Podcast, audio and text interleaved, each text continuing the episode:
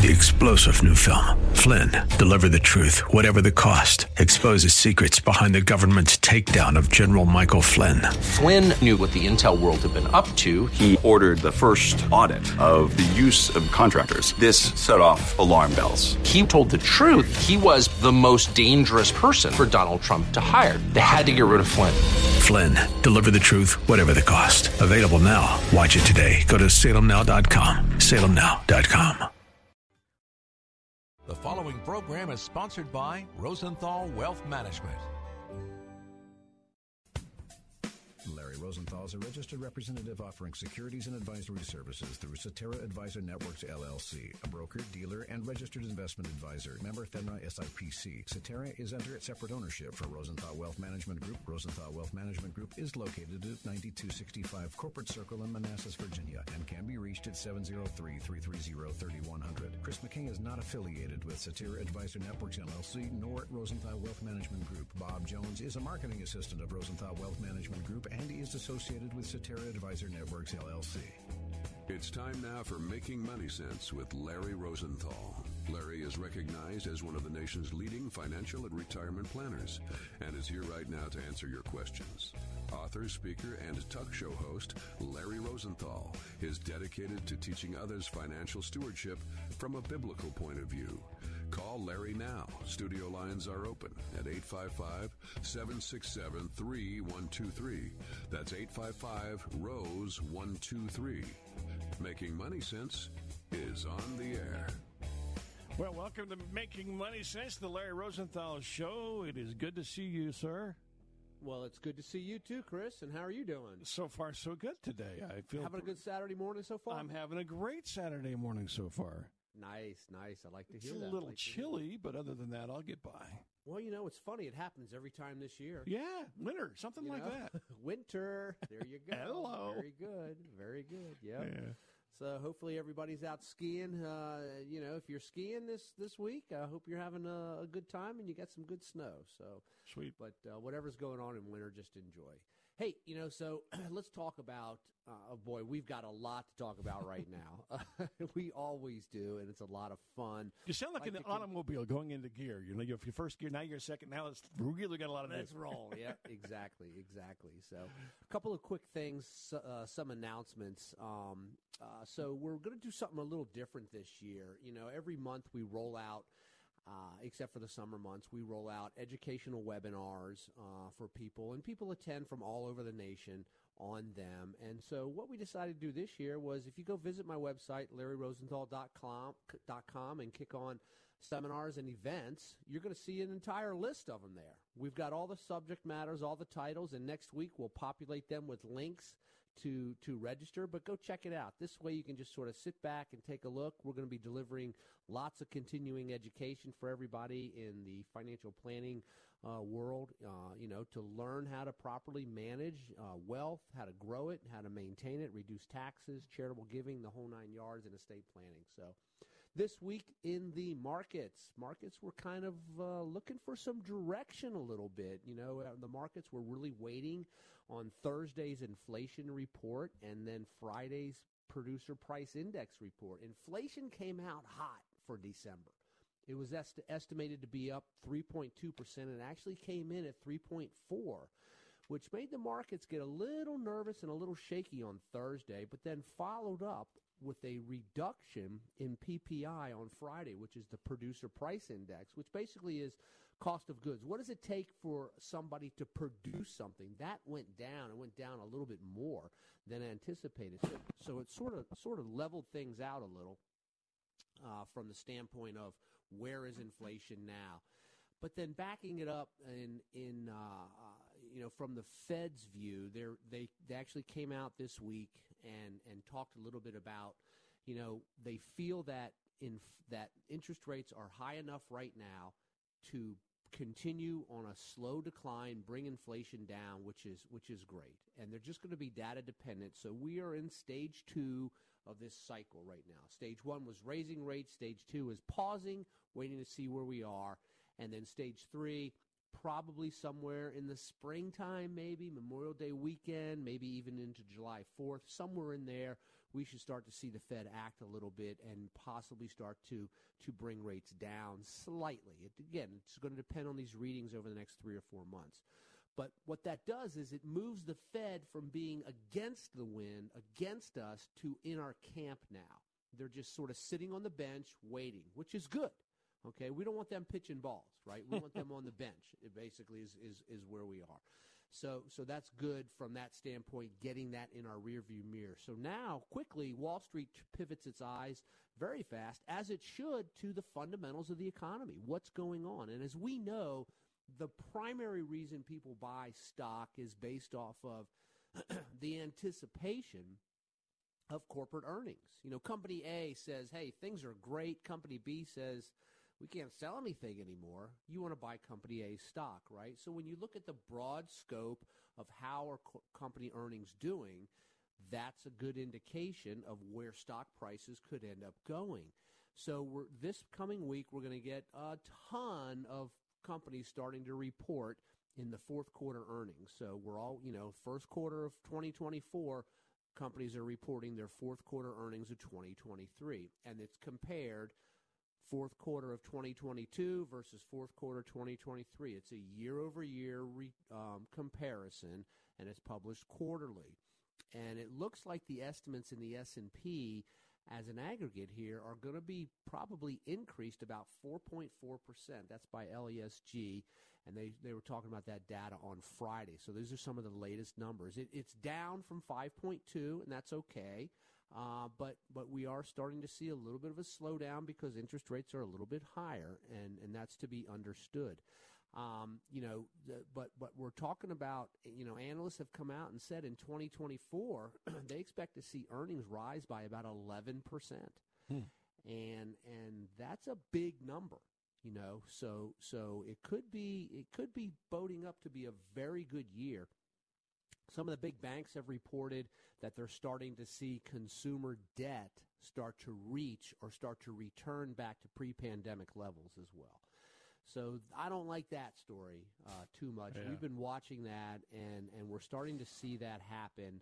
Um, but at the same time, we're also starting to see corporate earnings grow and, and get back in fold there. So, how much of that landing? is a responsible business about getting into debt, or how much of that is just because they don't have the income to be able to not do that? you know, it's still a catch-up game, Chris. There, there's still not enough income to pay the pay the bills yeah. in a lot of cases right now, uh, because that is because there is inflation issues. And right. We're starting to see the again inflation numbers month over month are coming down, but more importantly, PCE, which is the Fed's number one um, tool or measurement stick, if you will, personal consumption and expenditures they're looking to see where people are buying different things. For example, you go into the grocery store, Chris, and you buy cereal. Right. And your brand name cereal, let's say, is is I don't know five dollars a box. Okay. Mm-hmm. And now you say, well, I'm still hungry in the morning. I still want cereal, but instead of getting the one for five dollars a box, which cheaper. has now gone to seven dollars a box, yeah. I'm going to switch to an off-brand and get one for four dollars a box. I'm still eating breakfast. You're still doing the same consumer function, but you've you, you've made an alternative pricing choice. Interesting. Okay? You're not skipping it, and that's what that's what the Fed's looking at: personal consumptions. Where's Chris spending his money? Right. And expenditures. Okay. Does that mean buying less of a house? Does that mean buying also, you know, less of a car? Yeah. When, yeah. When capital, yeah, exactly. You know, you if you started to say, "Hey, I want to go finance a car," last year and you said, I'm going to wait till Christmas and do it, you know, well, hey, that car payment probably went up a hundred bucks a month. Yeah, at least uh, before you went ahead and bought it. The same with a well, same with a house. You know, you can go. People are still buying homes. I was talking with a client this week, and we were breaking down the real estate market, and I was showing her that you know where things are right now, and talking about go back in time. The last time we had accelerating interest rates with accelerating housing prices was back in the 80s. And that was simply due to supply and demand. Mm-hmm. You know, back then you had a whole bunch of baby boomers that needed to sort of get out of the parents' basements, right? And, and go buy a home. So we had a lot of supply. I'm sorry, we had a lot of demand for less supply in the housing sector. Same thing going on now. a lot of millennials are getting to that age right around 30 or so, and they're looking to buy homes. They're looking to purchase and they're getting out of this quote unquote rent game that they were doing for a while. And now they're saying maybe homeownership's not that bad of an, of, of an option. And so you've got a big amount of people looking for homes coming out of the pandemic where we basically stopped building for a year and a half mm-hmm, almost, mm-hmm, right? Mm-hmm. Okay. So there's less supply there, still catching up. But then on top of that, you take a look at, at other people. Many, many people are saying, I'm not going to sell my home now and move to the other home that I want because my current interest rate is 3%. I have to go get a 6.5% rate. So they're sitting tight. Okay. So again, less supply, but we have demand. So now we're seeing rates going up, but real estate prices are still being stubborn. And that's probably yeah. going to last for another handful of years. It seems like it's it's actually cheaper to almost build your own home than buy existing construction. I've noticed. I don't it know could what very well be. Yeah. You know, and that's probably kind of a one-on-one with the the builders and things like that. Yeah. But all in all, you know, this year the markets, you know, we're still we're, we're not waving the all green flag yet. But you know, last year I kept telling people I don't see the recession. If anything, it'll be a small slowdown, um, maybe a slight recession. So, so so far that's been that's been called correctly, and I've been saying, you know, hey, in 2024 we could very well hit market highs again, and we're almost there right now. Wow. Uh, so, so, so, and that's just based off of the Fed and time and corporate earnings and the consumer and things like that. So the economy's healthy, which is very good, and it's time in the market. Uh, it, it really is. I had a, a, a just a, a wonderful conversation. I wanted to have it longer, but we were at a, a dinner setting this week, and and uh, a friend of mine's daughter was there. She's in high school, and we were. She was asking about interest and things like that, oh. and she's investing, you know, a few dollars each month into, nice. into some investments. And we started talking about compound interest yeah. and time and and that's the secret here. If people can understand, it's time in the market. What is it? It's time. It's acquisition of shares and things like Boy, that. Boy, I wish so, I was more interested in this stuff when I was in high school. Man, everybody does. That's exactly right. Yeah. So, hey, give us a ring this morning at eight five five Rose one two three. That's eight five five Rose one two three. Eight five five seven six seven three one two three. Let's open up the phone lines. Give us a call. It's open mic Saturday, which means any questions at all, call us on your retirement plans, on estate planning tax law changes. You know what's what's going on in your in your uh, financial plan, charitable giving, insurance, whatever's on your mind today. Give us a ring 855 Rose one two three. I'm Larry Rosenthal. We'll be back in a moment with more of your Making Money Sense.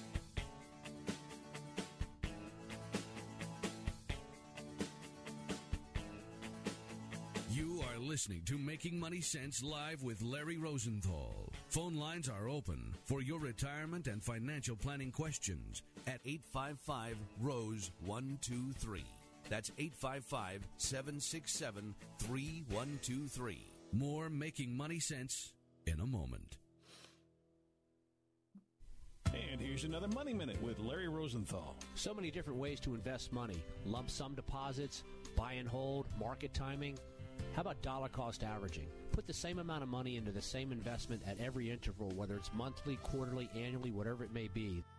This gives you the greatest opportunity to get the average price over the long term of the investment because one of the secrets to creating wealth is the acquisition of shares. You want to keep buying more and more shares over time.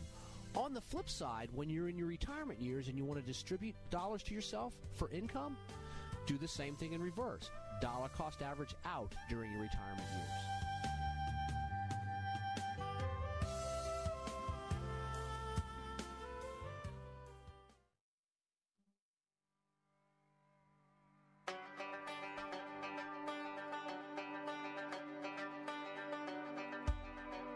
You've seen and heard him on Fox Business, CNBC, and the Wall Street Journal. Larry Rosenthal is here right now to take your calls at 855 767 3123. That's 855 Rose 123. This is The Larry Rosenthal Show. Welcome back to the Larry Rosenthal Show. We'd like to have you call us and talk to Larry this morning. If you have an opportunity to do so, 855 767 3123. That's 855 Rose 123 to talk to Larry Rosenthal right here live in studio. Larry. Good morning, Kay. How are you today? Doing wonderful, thank you. I have a, a interesting question. I'm in a situation where I'm, you know, in my 60s. I'm looking to. I sold my home. I'm looking to either rent, buy, or build. What are what are my options? Do you think at my age would Well, be best investment? I think you just listed it out: rent, buy, or build. Okay, so let's break this down a little bit here, Kay. Um, eh, is the location that you're moving into? Is this where you want to stay for a long period of time? I'm still kind of looking. I'm trying to find what would be the best state for me to move to. Then I would definitely recommend, you know, at this point, renting until you find the location that you want to stay in. You know, um, you know, it's it's not going to do you any good to build a place where you are now, and then go through that process for the next year and a half, and then all of a sudden, you know, five months after you move into it, decide you want to move from Alabama to Montana or wherever. You know, you you would be at risk of of, of losing a lot of money at that point versus just sticking the money in the bank. Now I understand you're you're not building any equity by renting, but I think it's more important at first to to ask the question. You you sort of said, what's the best from an investment standpoint? Um, we we have to when we're looking at real estate, you have to decide: do you want this home that you're talking about to be shelter, where you can be there with family and friends, or do you want it to lean more toward a real estate investment? So you need to treat it one way or the other. Now, the good news is that real estate traditionally is an appreciating asset.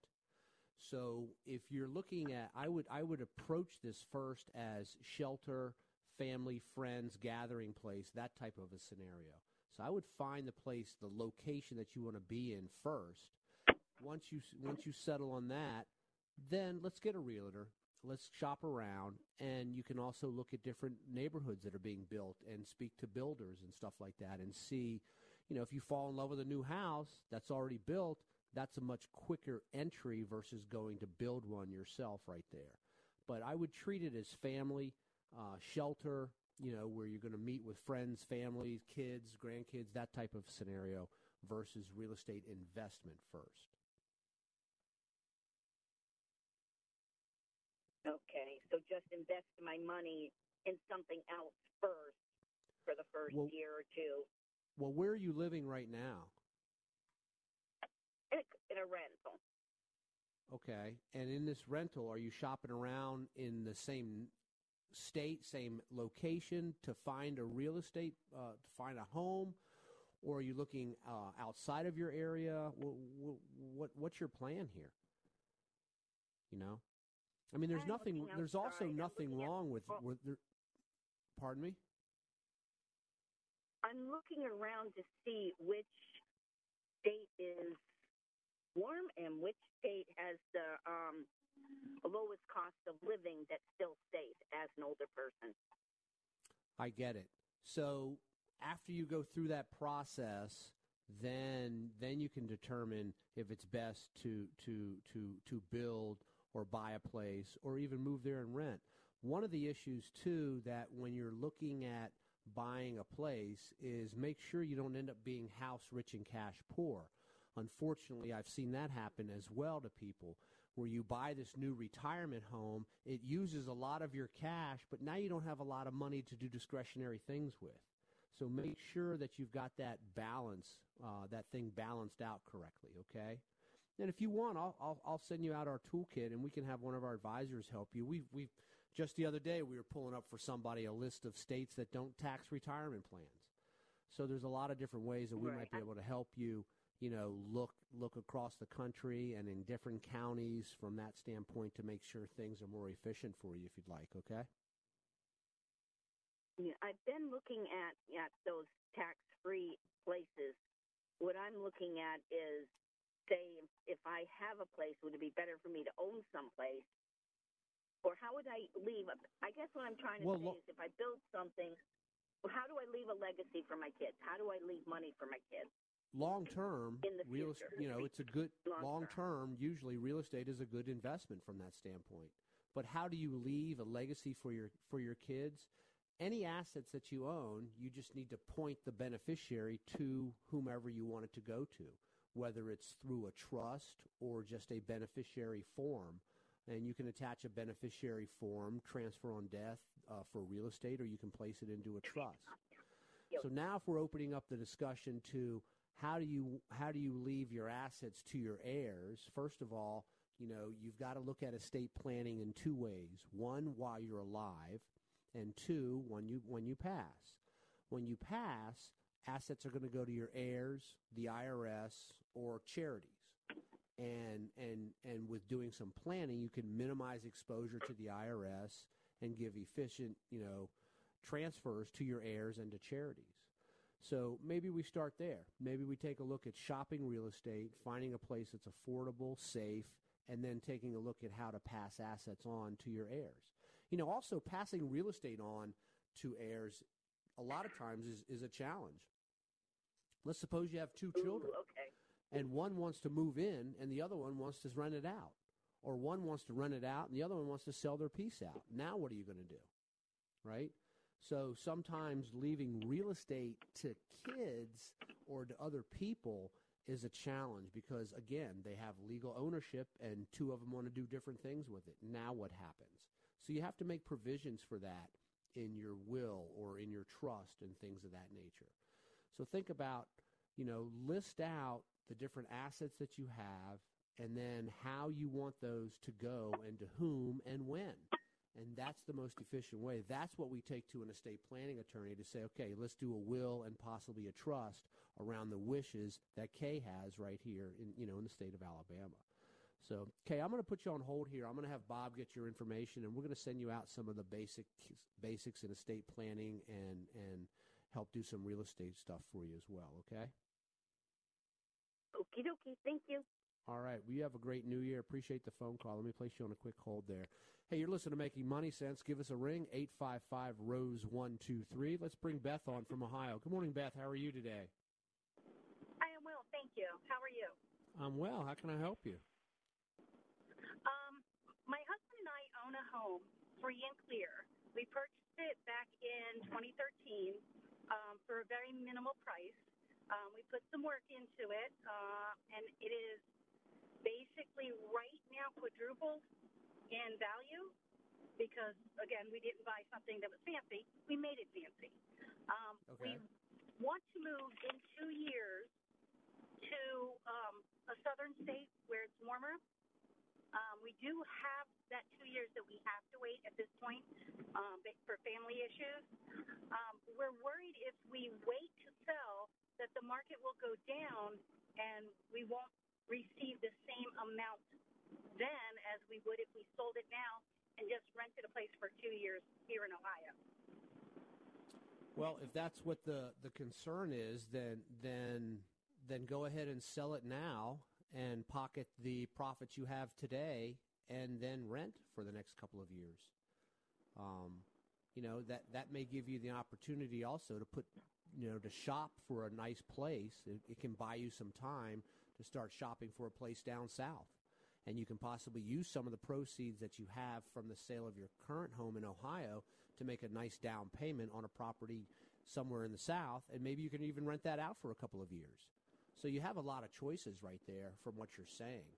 Um, you know, but you can also apply some math to this too. And let's suppose that the value of your home, and I'm just going to make this up in, in Ohio, let's say is $700,000, okay? And what will it cost you if you rent in in Ohio for 2 years? Let's suppose the rent is 25,000. So over the course of 2 years that's $50,000, right? So your house would have to drop a certain percentage, right? Um, you know, it's probably 7 or 8% uh, in order for, for you to lose that rent money. Do you see what I mean? So you're going to have to say, I'm going to spend money on rent, which is coming out of the proceeds from the house. Do you follow what I mean? So that's kind of the math behind looking at your your break even point versus market values. But on the flip side, what happens if the property value continues to go up in Ohio? Okay? That's a possibility too. So it boils down to this. Okay? It boils down to this this question and this concept here. One, are you happy with the return you have on your home if you sell it now? Will those proceeds be able will those proceeds allow you to sort of turn the chapter, turn the page into a new chapter of life, harvest those profits and then move on with the rest of your, your plan for you and your husband and your family in life? If the answer is yes, then the next question is do you want to risk property values going down and you losing the ability to accomplish your next financial planning objective and goal in your family? Or are you happy with it? Or are you a gambler and say, you know what, I'm gonna I'm gonna roll the dice and try and get a little bit more out of this thing. So so that's really where it boils down to as far as your risk reward relationship on it all. But remember, when you do sell the property, if you did sell the property now and rent in Ohio, it's going to buy you time to shop in a southern state that you mentioned, and it's also going to give you the opportunity to consider buying it now or and renting it out or just sitting tight in Ohio renting and then shopping uh, you know down down south. So you've got a lot of a lot of opportunities there, uh, you know, as far as all that goes. So so I, I think that it's it's really just a math game and a risk reward game on what you want to try to do. So, do you have a uh, do you do you, do you, you can even sell your property now and maybe rent it back. Maybe you can do a, a lease back from the new owner. Maybe an investor buys your property and they will lease it back from you for two years, so you don't have to move, right? So there, there's a handful of things that, that could unfold here. Uh, it's pretty interesting. You know, and then also if you do sell the property in Ohio and, and you want to buy a place down south, now you've got a rent payment in Ohio and a mortgage payment down south. How do you how do you balance that? Does the cash flow work out enough for that to be for that to be the case, or do we have to take the proceeds from the Ohio home, put them into an income investment? You know, maybe something that has dividends of seven or eight or whatever percent, right? And then derive an income to make that mortgage payment for you down south as well. So, handful of different choices right there. And if you want, I'll have somebody, you know, help you with the bath on it all. I'd be happy to to to, to do that. I can put you on a quick hold and and we can have somebody reach out to you next week and sort of step you through that process if that's okay. Okay, let me go ahead and do that, Beth, for you. Appreciate the phone call. You have a good weekend. I'll place you on a quick hold here. Hey, you're listening to Making Money Sense. Give us a ring. It's open mic Saturday. We're talking about real estate here on phone calls. Real estate must be hot on people's mind. Give us a call, 855 Rose 123. That's 855 767 3123. We're going to take a quick break here. Be back in a moment with more Making Money Sense.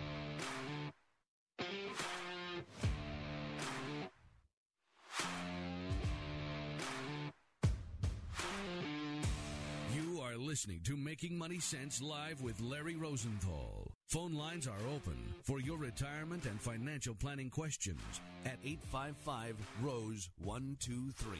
That's 855 767 3123.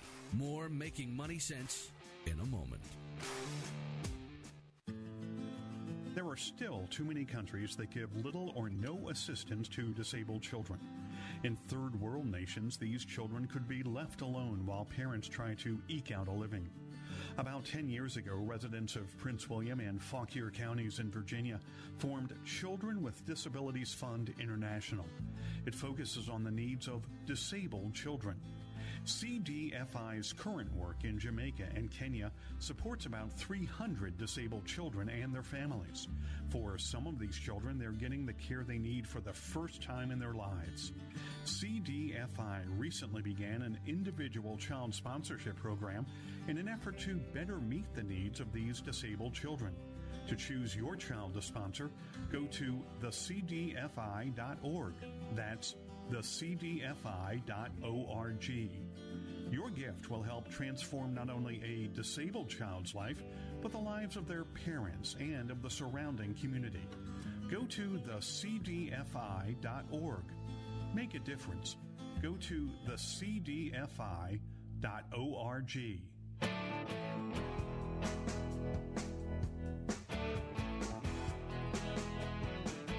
listening to the Larry Rosenthal Show, 855 767 35 Rose 123. Woo! There we go. One of those numbers, 855 Rose 123, is the number you need to call right now to talk to Larry Rosenthal, who is live here in studio with us. Larry?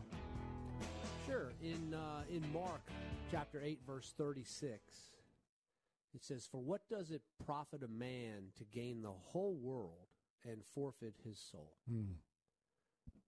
You know, we talk a lot about money on the show. We we talk about how to create wealth, how to grow wealth, but it's the Lord that gives you the ability to go do that. In Ecclesiastes, it's very clear it says that, right? Mhm. It says that. You know, so so how do we figure how do we manage this stuff? How do we take the assets the Lord's given us, you know, and and and manage them in God's tools, you know? In Matthew, Lord clearly says you can't serve two masters. Either you're going to hate one and love the other. You can't can't be devoted to God and serve money at the same time. You can't do that. Money's a tool, right? It's amoral. And and it needs to be used in stewardship. Stewardship for what? Stewardship for the Lord. In Psalms it says, you know, God says he owns everything. Mm-hmm. Right? So so when you're looking at this and and now we're talking about money, one of the things that we have to bridge, we have to understand is how do we use money in man's created tools, such things as retirement plans, investments, stocks, bonds, whatever it may be, real estate. How do we go about doing that, right? So I want to break down today a little bit about employer retirement plans. You know, employer retirement plans, uh, so many people have so many access to them to save, and it's a great way to save right? I, I was speaking with somebody uh, two weeks ago, and they said they just got a new job. They said my employer matches four percent. What should I put in? I said at least four percent because you're getting hundred percent on your money. Yeah, right? And they said, absolutely. "Oh, that Wow. makes sense, right? That Free makes money. A lot of sense, exactly. Yeah. So in looking at employer plans, like most employer plans, not all, not all, okay, because we see a lot of them come through, but most employer plans uh, supposedly have low cost investment choices, funds, ETFs, things of that nature. For the most part, that's true. They're very competitive, but they're not the lowest that's in the industry. You know, so so how do you how do you utilize this? How do you use your employer plans? Now remember this. When you're saving money, that's one thing. Then the investments is another thing. And then withdrawing money in retirement is a third thing. And not all employer plans are alike. Not all employer, all, most employer plans are set up in a fabulous way to save and grow money. Okay?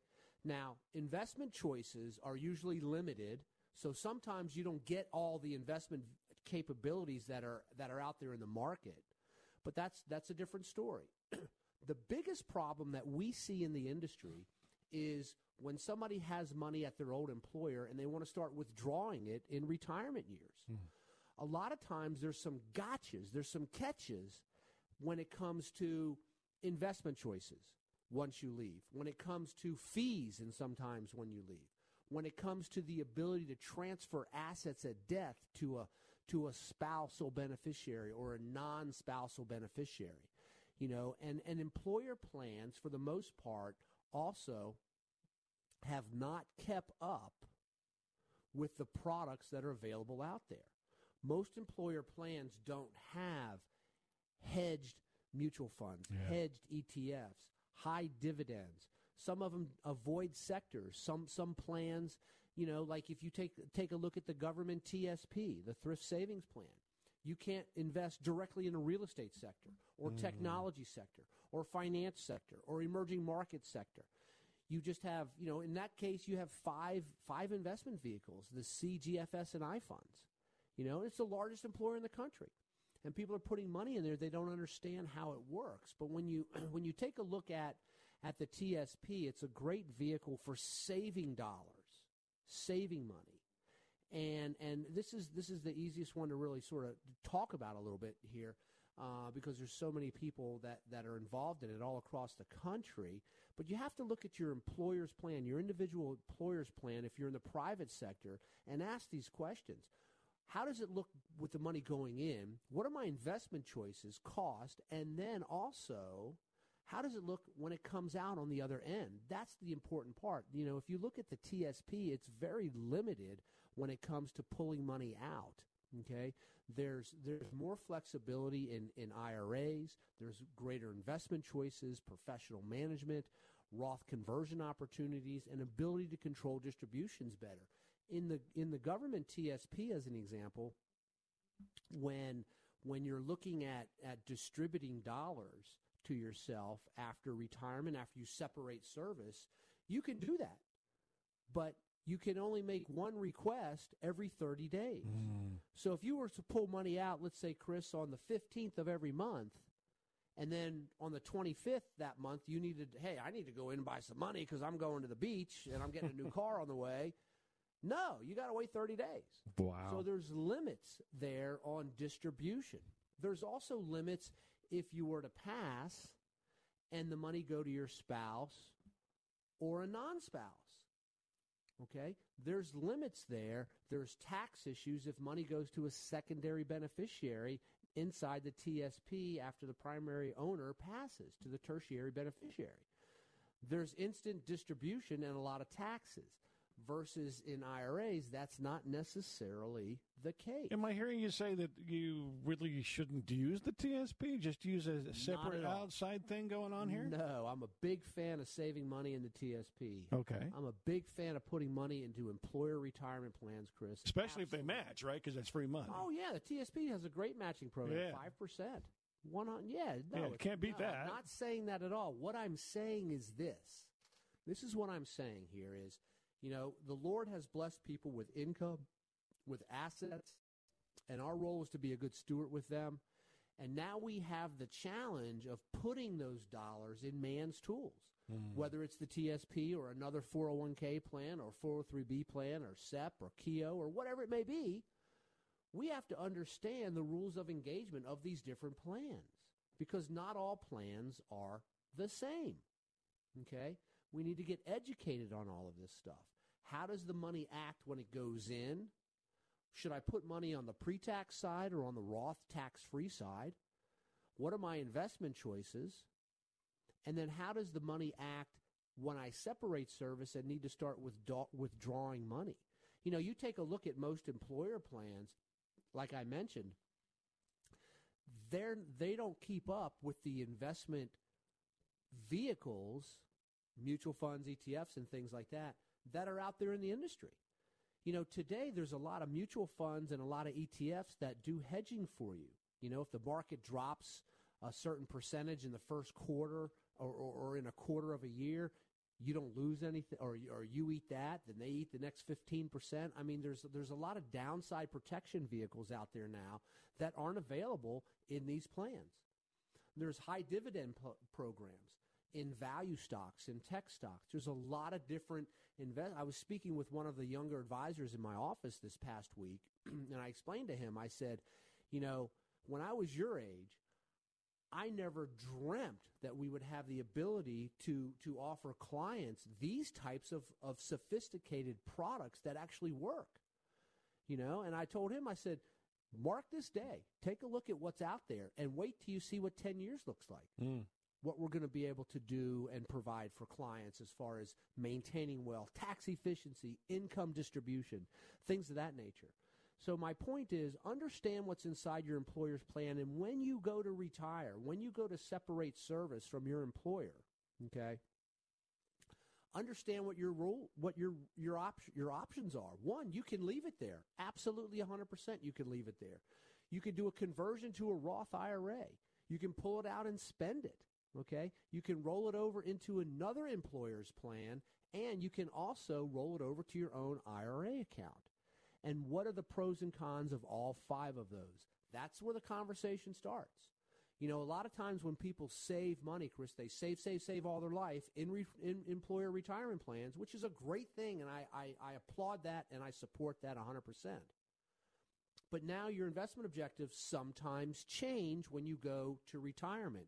Now, not only do you need growth for the future, because if you retire at 65, what about 75, 85, and 95? You got 30 more years. But now you also, in some cases, have to start kicking income out. So now you've got a different investment vehicle.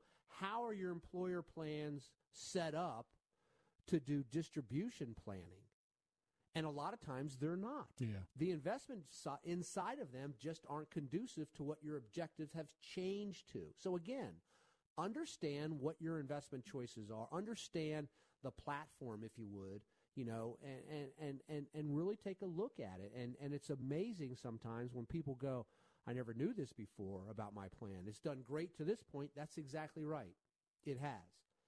The retirement plans at employers are wonderful, growing vehicles, but a lot of times they're not set up in the best way to reduce, uh, uh, to provide income down the road. Let's welcome Reggie on the line from Maryland. Good morning, Reggie. How are you today? I'm doing good. How are you? I'm well. How can I help you? um, so I sold my home back in December and made a sizable profit from it that's currently just kind of sitting in my savings account. Um, I plan on using about 65K of that for my home that's being built and it's due to be ready in March or April. Um, and I'm just wondering, in the meantime, can I invest that money somewhere and still be able to easily kind of pull it out once um, I go to settlement on the new house? So, yes, you can, and I would not put it at risk. So, I would tell you to put it into a CD at a bank or a treasury bill. When when is when do you need to put the, the rest of the down payment in? Um, and right now, anticipating probably either late March or mid-April. Oh, for this year? Yes, this year. Then I would so, put it into a one-month CD, a one or or, or three, uh, a one or a three-month CD, or a, or a one-month or three-month Treasury bill. That that's exactly what I would do. I would not take any risk with it at all. Okay. Okay. N- not not at all. And there's a difference between, you know, the one of the things is on the Treasury bills you would pay federal income tax on the interest, not state. Whereas in a bank CD, you're going to pay state and federal income tax. And in a bank CD, if you need to pull the money out before that time has expired, like if you sign up for three months and you need to pull it out two weeks before the three months is over, you could be subject to a penalty.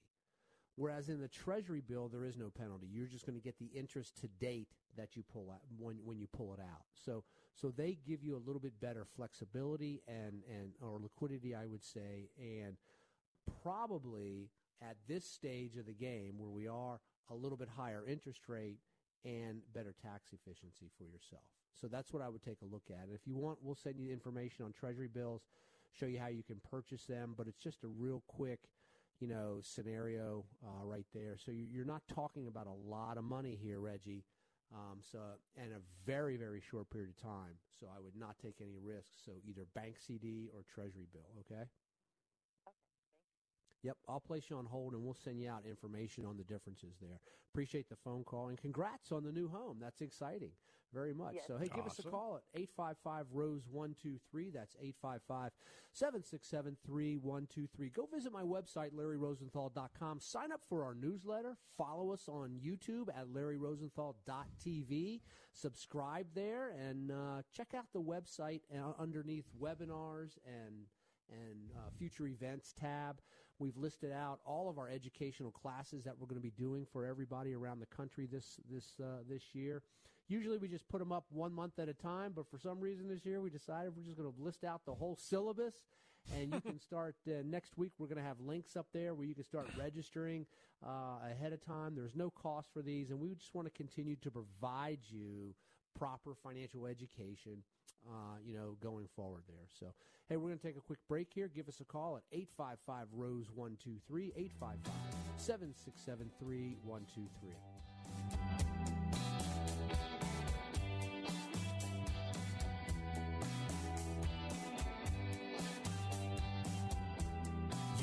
Listening to Making Money Sense live with Larry Rosenthal. Phone lines are open for your retirement and financial planning questions at 855 Rose 123. That's 855 767 3123. More Making Money Sense in a moment.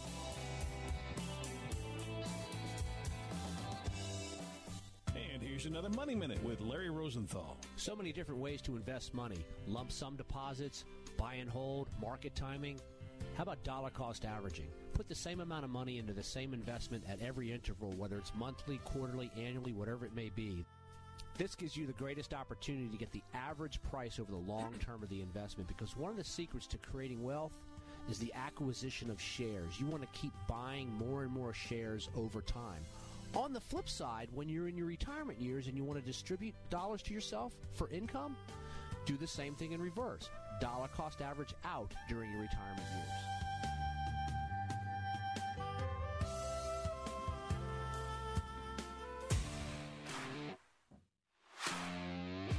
You've seen and heard him on Fox Business, CNBC, and the Wall Street Journal.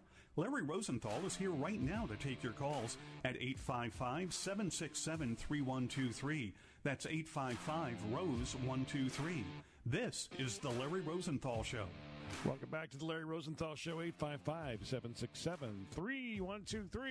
855 Rose 123 to talk to Larry Rosenthal here in studio. Estate equalization. It's Uh. state equalization, Chris. Wyoming's better than uh, South Dakota? That's state, right? Oh. I don't know about that. Okay. Okay.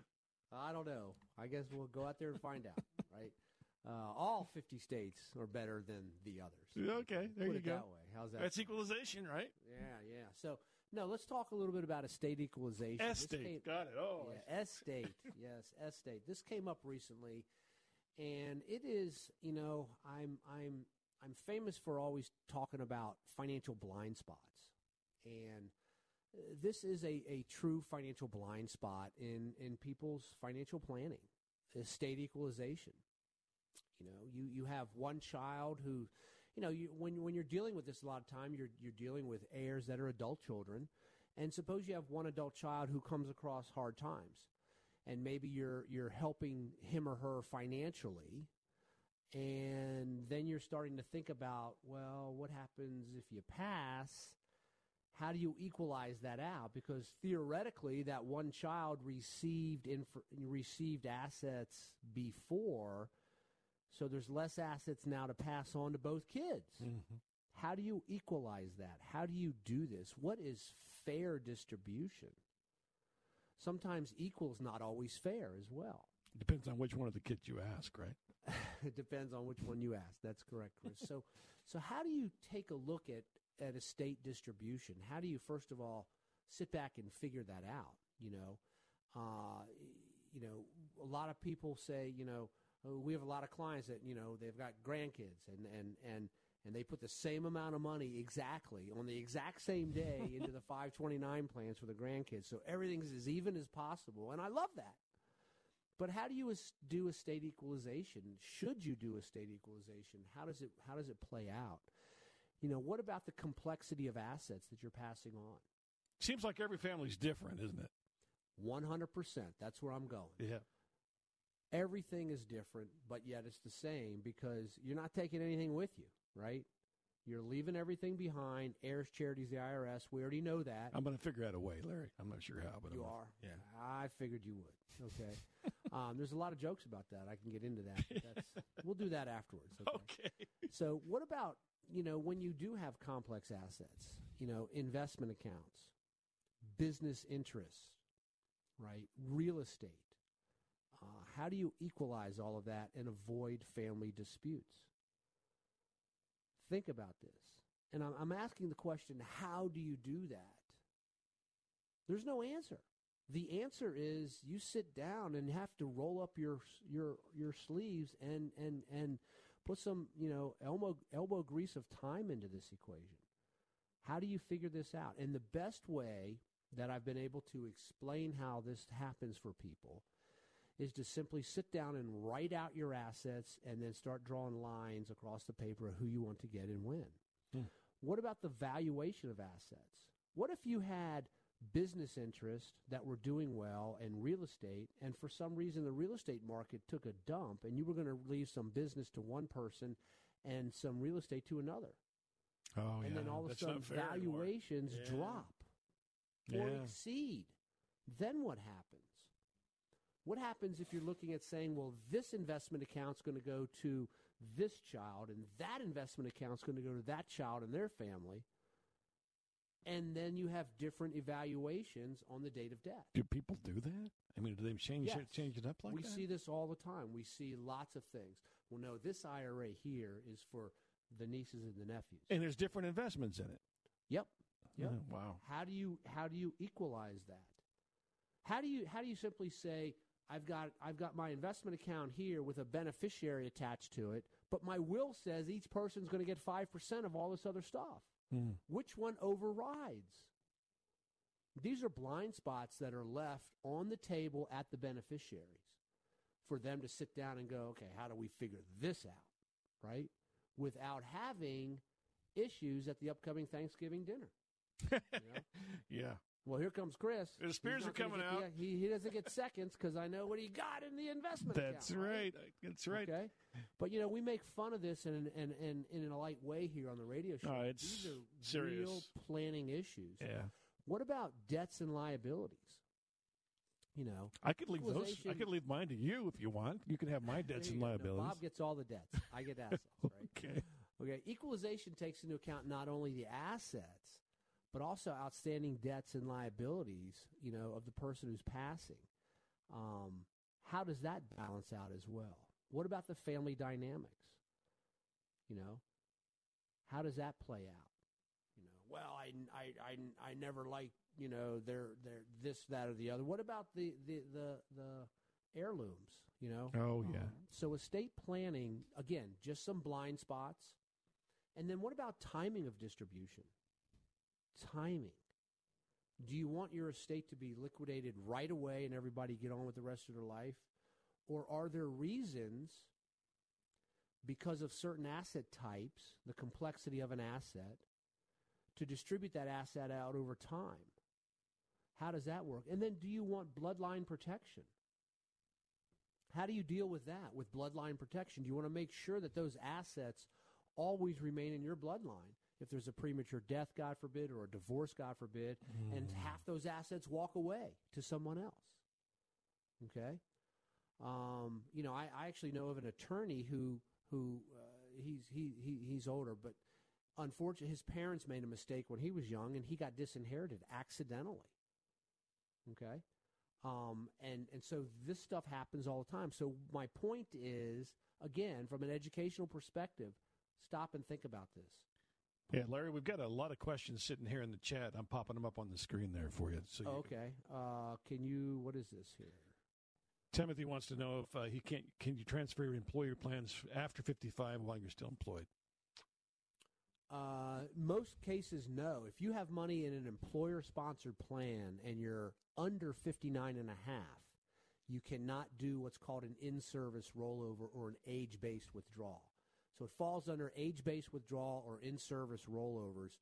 Once you're 59 and a half and you're still working at your current employer and still contributing, then you can do an age based withdrawal or in service rollover. You can pull the money out. A lot of times you can pull 100% out. Sometimes it's only 70 or 50%. It depends on the plan document, but you can pull that money out in a tax free rollover into your own IRA. And then you can still contribute it into, um, uh, you can still contribute going forward, and the company will still match. The company, company doesn't match on balances, they match on each contribution. So you got to be 59 and a half to trigger that event. Okay. La- Lacey wants to know uh, she wasn't aware of the TSP tax implications to beneficiaries, spouses, and kids when she passes. Are these funds uh, to uh, are they federally uh, fed and state tax? Uh, Yes. Yeah. They are. Okay. Yes. So and and then so so here, um, Lacey, this is a scenario here where you have to take a look at distribution planning. One one day when you separate service from your employer, how how does that money come back to you to supplement income? And then two, what happens if you pass away with that money at your employer? How does that employer's plan affect your beneficiaries? And maybe what happens if your beneficiary has the money there? There could be more restrictions on a non past employee having money at that old employer. They, they, they really try to move things out. They, they don't want to deal with people there from that scenario. So you have to really take a good, good solid look at it. yeah, Claudia wants to know about step by step instructions on how to buy treasury bills. Uh, website's confusing to her. Do we have that available? We do. Okay. So, Claudia, we can send you out some information on that, but step by step, easiest way to do it is through a brokerage account. Have the advisor go ahead and just purchase the T bills for you. There's some advantages doing that versus going online to, to uh, treasury.gov. There's some restrictions on liquidations and flipping them to the next one if interest rates go up. So, Claudia, we can uh, send you out some information on, on, on that as well. So, hey, these questions are coming in from the from the, uh, the chat box on YouTube. So you can go to LarryRosenthal.tv and send us off a question there, written question right there, or you can give us a call at 855 Rose 1. We'll be back next Saturday with another session of Making Money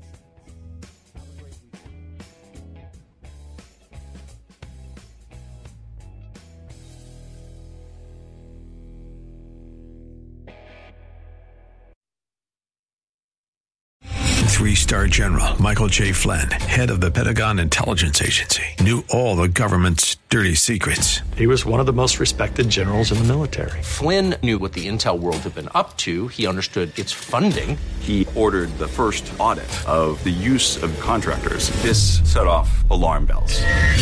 The explosive new documentary, Flynn, Deliver the Truth, Whatever the Cost, uncovers the facts behind this scandal. Flynn told the truth. He was the most dangerous person for Donald Trump to hire. I find out the worst enemy that I'm going to face in my life is right here in America. They took my assessment and they wanted me to change it. And I was like, I'm not changing it. They had to get rid of Flynn. With in depth interviews, archival footage, and never before seen personal records of the man behind the headlines. I just felt like I was drowning. Flynn, deliver the truth, whatever the cost. Available now. Watch it today. Go to salemnow.com. Salemnow.com.